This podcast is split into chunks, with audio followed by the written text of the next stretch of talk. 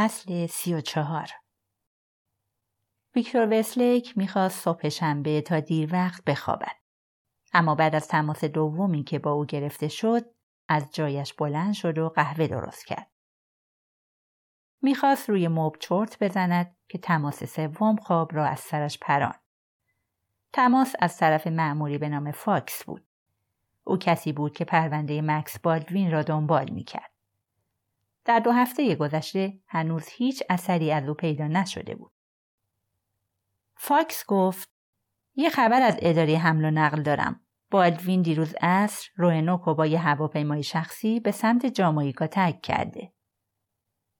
وسلیک پاسخ داد با یه هواپیمای شخصی به 150 هزار دلار پول جایزه فکر کرد و اینکه با این ولخرجی های بالدوین این پول چقدر دیگر دوام می آورد.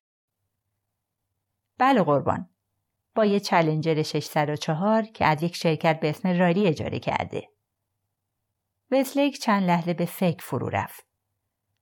تعجبم از اینه که تو روینوک چیکار می‌کرده؟ عجیبه. بله قربان. چند هفته پیش به جامایکا نرفته بود؟ اولین سفرش به خارج بود؟ بله قربان. از میامی به مونتگو رفته بود. چند روزی اونجا بود و بعدشم به آنتیگوا رفت. فکر می‌کردم از اون جزایر خوشش میاد. وسلیک فنجانی قهوه دیگر ریخت و گفت تنهاست؟ نه قربان. با یه مردی که تو گذرنامش اسم ناتانیل کلی نوشته شده سفر می‌کنه. به نظر می‌رسه کلی با یه گذرنامه جعلی سفر می‌کنه. وسلیک قهوه دست نخورده را به درون قهوه ساز برگرداند و در آشپزخانه شروع کرد به قدم زدن. یعنی یه معمور اون گذرنامه تقلبی رو چک کرده. بله قربان. اما یادتون باشه که یه پرواز شخصی بوده و معمور گذرنامه رو به دقت بررسی نکرده. تنها کاری که اونا می‌کنن اینه که یه کپی از اون رو برای خدمات پرواز میفرستن و اونا کپی ها رو با فهرست ممنوعان پرواز مطابقت میدن. همیشه همینطوره. یادم بنداز که حتما درباره این روال تجدید نظر کنم. بله قربان. خب سوال اینه فاکس. بالدوین دنبال چیه؟ چرا یه هواپیمای شخصی گرفته؟ و چرا همراه مردی که از گذرنامه جعلی استفاده می‌کرده سفر کرده؟ میشه خیلی زود جواب این سوالا رو بدی؟ اگه دستور میدین بله قربان اما فکر نمی کنم لازم باشه بهتون یادآوری کنم که جامایکا چجور جاییه. نه لازم نیست. جامایکا میدان مبارزه پلیس ها و قاچاقچیان مواد مخدر بود. غیر از این نبرد جامایکایی ها مدت ها بود از قلدری معمورهای آمریکایی به سطوح آمده بودند. فاکس گفت باید روش کار کنم اما الان شنبه و تعطیله. دوشنبه صبح زود بیا دفترم. باشه؟ می‌خوام وقتی میای حتما یه سرنخ پیدا کرده باشی. چشم قربان. نیتن کولی در اتاقی بدون پنجره و کوچک و تاریک بیدار شد. نوری قرمز از مانیتوری دیجیتالی میتابید. مانیتور روی میزی کنارش قرار داشت. تخت خوابش شبیه تختهای بیمارستان باریک و نردهدار بود. بالای سرش را نگاه کرد و یک سرم دید. با نگاه لوله متصل به سرم را تا دست چپش دنبال کرد. سرم با سوزنی به دستش وصل شده بود. روی آن پانسمان شده بود. فکر کرد انگار تو بیمارستانم. دهانش خشک بود و وقتی می‌خواست فکر کند سرش گیج رفت. پایین را نگاه کرد و دید کفش نایک سفیدش هنوز پایش است. هر کس او را به بیمارستان آورده به خودش زحمت نداده لباس بیمارستان تن او کند. چشمانش را دوباره بست و کم کم خاطره هایی را به یاد آورد.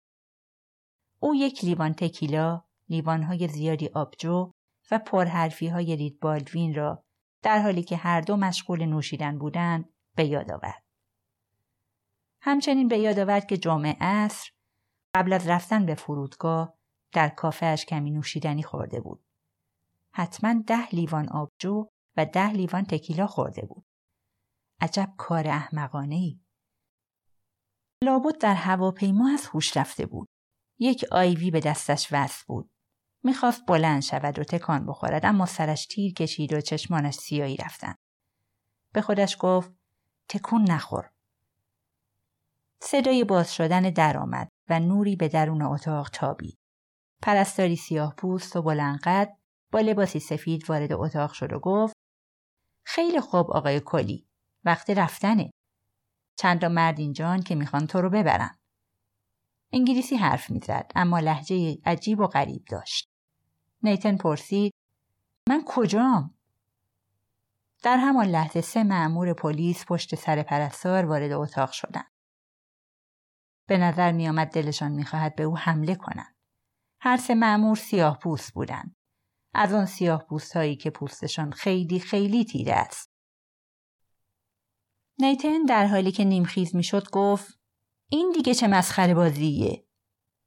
پرستار دستگاه آیوی را از او جدا کرد. رفت و در را پشت سرش بست. معموری که سنش از همه زیادتر بود جلو آمد. نشانش را بیرون آورد و گفت سروان فرمونت پلیس جامایکا مثل پلیس های توی فیلم ها رفتار می‌کرد. نیتن گفت من کجام؟ فرمونت لبخند زد. دو مأمور پشت سرش هم لبخند زدن. نمی‌دونی کجایی؟ کجام؟ جامایکا مونتگو. الان تو بیمارستانی اما به زودی به زندان منتقل میشی. نیتن پرسید من چطوری اومدم جامایکا؟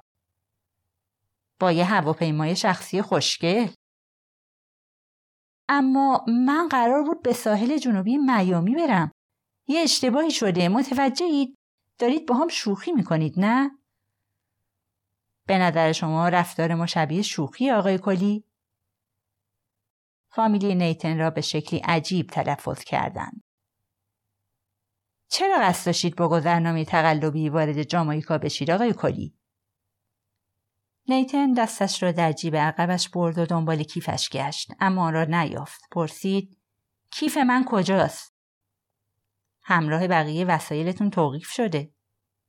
نیتن پشتش را خاراند و جلوی حالت تهوعش را گرفت. جامایکا من تو جامایکا چه غلطی می‌کنم؟ مام همین سوال از شما داریم آقای کلی. گذرنامه؟ کدوم گذرنامه؟ من هیچ وقت گذرنامه نداشتم. من بعدا بهتون نشون میدم. ورود با گذرنامه تقلبی طبق قانون ما جرم آقای کلی. با شرایطی که شما دارید بعد بگم تو بد درد سری افتادید. رید کجاست؟ متوجه نمیشم. رید بالدوین اونی که منو سوار اون هواپیما کرد. اونو پیدا کنید همه چیزو براتون توضیح میده. من رید بالدوین رو ندیدم. خیلی خوب. پس بگردید پیداش کنید. باشه. یه مرد سیاه پوسته مثل خودتون. اون همه چیز رو توضیح میده. منظورم اینه که ما روینوک و دیروز حول هوش ساعت هفت تگ کردیم. فکر کنم نوشیدنی زیاد خورده بودیم و مست بودیم. مقصدمون ساحل جنوبی میامی بود. جایی که قرار بود روی مستند اون کار کنیم. مستند در مورد برادر من جین بود. به حال سوء تفاهم پیش اومده. ما قرار بود بریم میامی. فرموند به آرامی برگشت و به دو همکارش نگاه کرد. از نگاه هایی که آنها با هم رد و بدل کردند به نظر می رسید از حرفهای احمقانی او گیج شدند. شما حرفی از زندان زدید؟ بله قراره بری زندان رفیق. معده نیتن به هم پیچید و حالش به هم خورد. فرمان خیلی سریع سطلی برایش گذاشت و خودش را کنار کشید که کثیف نشود. نیتن پنج دقیقه اوق زد. بالا آورد. نفس نفس زد و دشنام داد. سه معمور یا به چکمه هایشان نگاه می‌کردن یا به سقف زل زده بودن. وقتی کارش تمام شد بلند شد و سطر را روی زمین گذاشت. دستمالی از روی میز کنارش برداشت دهانش را پاک کرد و جرعه آب نوشید. با صدای خشدار گفت خواهش می‌کنم به هم بگید چه خبره؟ فرموند گفت شما بازداشت هستید آقای کلی به جرم نقض قانون ورود به کشور وارد کردن مواد مخدر و داشتن اسلحه گرم فکر کردی می‌تونی با چهار کیلو کوکائین و اسلحه وارد جامایکا بشی؟ نیتن دهانش را باز کرد. چیزی جز نفسی گرم از دهانش خارج نمی‌شد. صورتش در هم و اخم کرده بود. با چشمانش التماس می‌کرد و سعی می‌کرد حرف بزند. نمی‌توانست چیزی بگوید. با صدای ضعیف و نالان گفت چی؟ خودتونا به اون راه نزنید آقای کلی. کجا داشتی می‌رفتی؟ واسه یه سفر یه هفته به یکی از استراحتگاه های معروف ما می‌رفتی که خوشگذرونی کنی و مواد بفروشی؟ همش واسه مصرف شخصیه یا می‌خواستی به چند تا آمریکایی پول دارم بفروشی؟ این یه شوخیه مگه نه؟ رید کجاست؟ شوخی بسه ها ها خندیدیم حالا منو از اینجا ببرید بیرون فرمون دستش را به سمت کمربند زخیمش برد و دستبند را باز کرد. بچرخید آقا. دستاتون رو بذارید پشت سرتون. نیتن به یک بار شروع کرد به فریاد زدن. رید می‌دونم اون بیرونی. مسخره بازی بسه کافیه به این درقکو بگو تمومش کنن. فرمونت دوباره گفت بچرخید آقا. اما نیتن نه تنها به حرفش گوش نکرد بلندتر فریاد زد. رید این کارتو تلافی می‌کنم. شوخی خوبی بود. صدای خندیدنتو شنیدم. دو معمور دیگر جلو آمدند و بازوهای نیتن را گرفتند. نیتن بالاخره متوجه شد مقاومت کردن کارساز نیست. به دستش دستبند زدند و او را به راه رو بردن. نیتن کنجکاو و اطرافش نگاه کرد. دنبال کسی بود که بیاید و بگوید این یک شوخی است. از جلوی اتاقهایی گذشتند که در آنها باز بود. اتاقهایی کوچک با دو یا سه تخت خواب که تقریبا به هم چسبیده بودند. از بین بیمارانی میگذشتند که در حالت اقما کنار دیوار و روی برانکارد خوابیده بودند. پرستاران روی نمودارها اطلاعاتی را یادداشت می‌کردند و پرسنل بیمارستان تلویزیون می‌دیدند. همه سیاه پوست بودند و نیتن بین آنها جلب توجه می‌کرد. از پله ها پایین رفتند و از در بیمارستان خارج شدند. وقتی بیرون آمدند و نیتون هوای دم کرده و نور خورشید را دید، باور کرد در کشوری خارجی و غریب است. یک تاکسی ونسا را به فرودگاه برمیگرداند. ساعت نه چهل دقیقه به آتلانتا پرواز می کند. طبق برنامه ساعت شش و پنجاه دقیقه عصر به روینوک می رسد و به سمت ردفورد رانندگی می کند و در موتلی مستقر می شود. چند روزی را تنها می ماند و من پیش او نمی روم. به سمت مرکز شهر مونتگو تاکسی می گیرم. خلاف گینگرسون پایتخت جامایکا که 300 سال قدمت دارد مونتگو شهری جدید است که مرکز استراحتگاه ها، هتل ها و مجتمع های مسکونی است. مراکز خریدش قدیمی و زشت و دور از شهر هستند. نه خیابانی دارد، نه میدان اصلی و نه ساختمان با شکوه شهرداری که اصولا در مراکز شهرها دیده می شوند.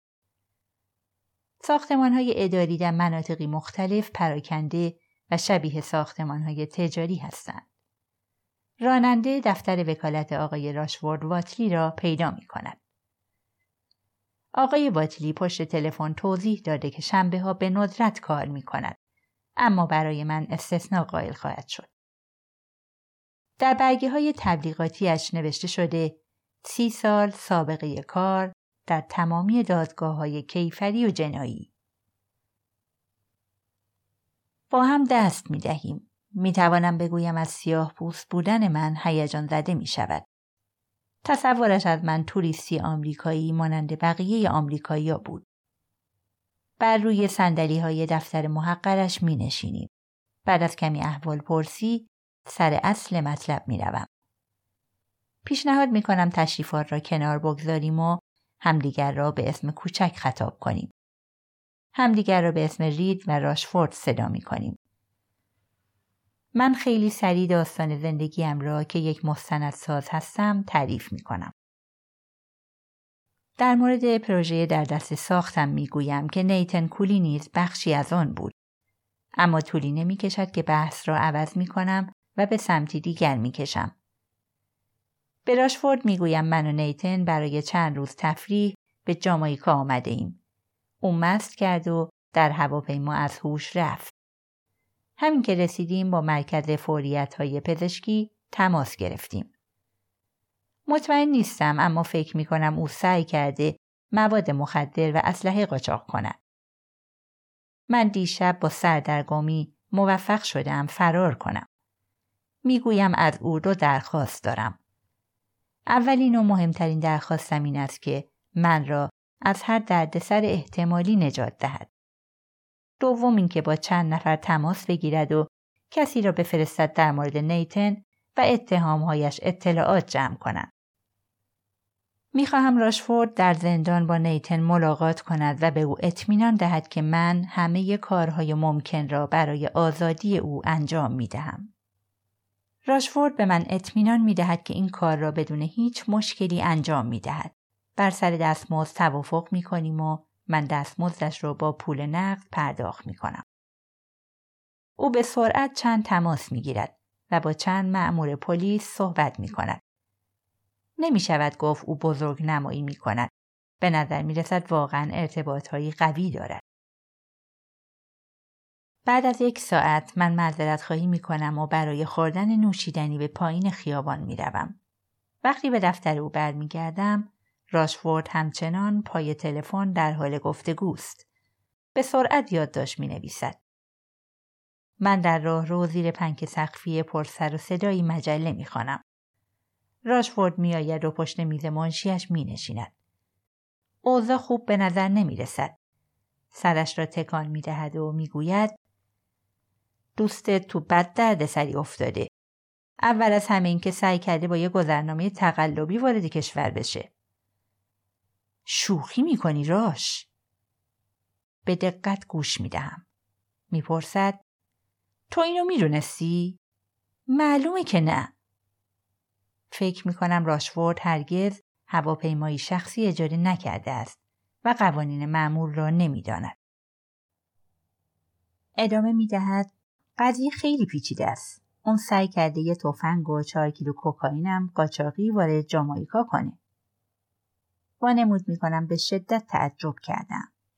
چهار کیلو کوکائین؟ تو دو تا نایلون کوکائین رو تو کیف ورزشیش پیدا کردن با یه اسلحه کوچیک. عجب احمقیه. سرم را به نشانه ناباوری تکان می‌دهم. اون یه بار درباره این حرف زد که وقتی اینجا برسه می‌خواد مواد بخره. اما چیزی در مورد قاچاق مواد به جامایکا نگفت. راشفورد می‌پرسد چقدر این مرد رو می‌شناسی؟ تازه چند هفته پیش با هم آشنا شدیم. دوست صمیمی نیستیم. می‌دونم که قبلا سابقه جرم مواد مخدر در آمریکا داشته. اما فکرشم نمی‌کردم انقدر احمق باشه. خب ظاهرا خیلی احمقه. احتمالا 20 سال آینده رو تو زندانای عالی ما میگذرونه. 20 سال؟ 5 سال برای کوکائین، 15 سالم برای اسلحه. ظالمانه است. تو باید یک کاری بکنی راشفورد. کار زیادی از دستمون بر نمیاد. اما من همه سعی خودم رو می‌کنم. من چی؟ اوضاع من خوبه؟ منظورم اینه که مامورای اونجا کیف و وسایل منو گشتن و همه چی خوب بود. منظورم اینه که من همدست یا گناهکار نیستم. درسته؟ تا جایی که من می‌دونم نه. اما بهت پیشنهاد می‌کنم هرچی زودتر اینجا رو ترک کنی. من نمی‌تونم تا زمانی که نیتن رو ندیدم از اینجا برم. منظورم اینه که باید به این مرد کمک کنم. می‌فهمی؟ کار زیادی نمی‌تونی انجام بدی به هر حال کوکائین و تفنگ تو کیف اون بوده. شروع می‌کنم به قدم زدن در اتاق کوچک. کاملا در فکر فرو رفتم و خودم را نگران نشان می‌دهم. راشفورد چند لحظه من را تماشا می کند و سپس می‌گوید اونا ممکنه به من اجازه بدن آقای کلی رو ببینم. من چند نفری رو تو زندان می‌شناسم و همیشه میبینمشون. تو وکیل درستی رو استخدام کردی. اما دوباره میگم مطمئن نیستم که چی میشه. تا حالا چند بار همچین اتفاقایی رو دیدی؟ اینکه توریستای آمریکایی به خاطر مواد مخدر اینجا دستگیر بشن.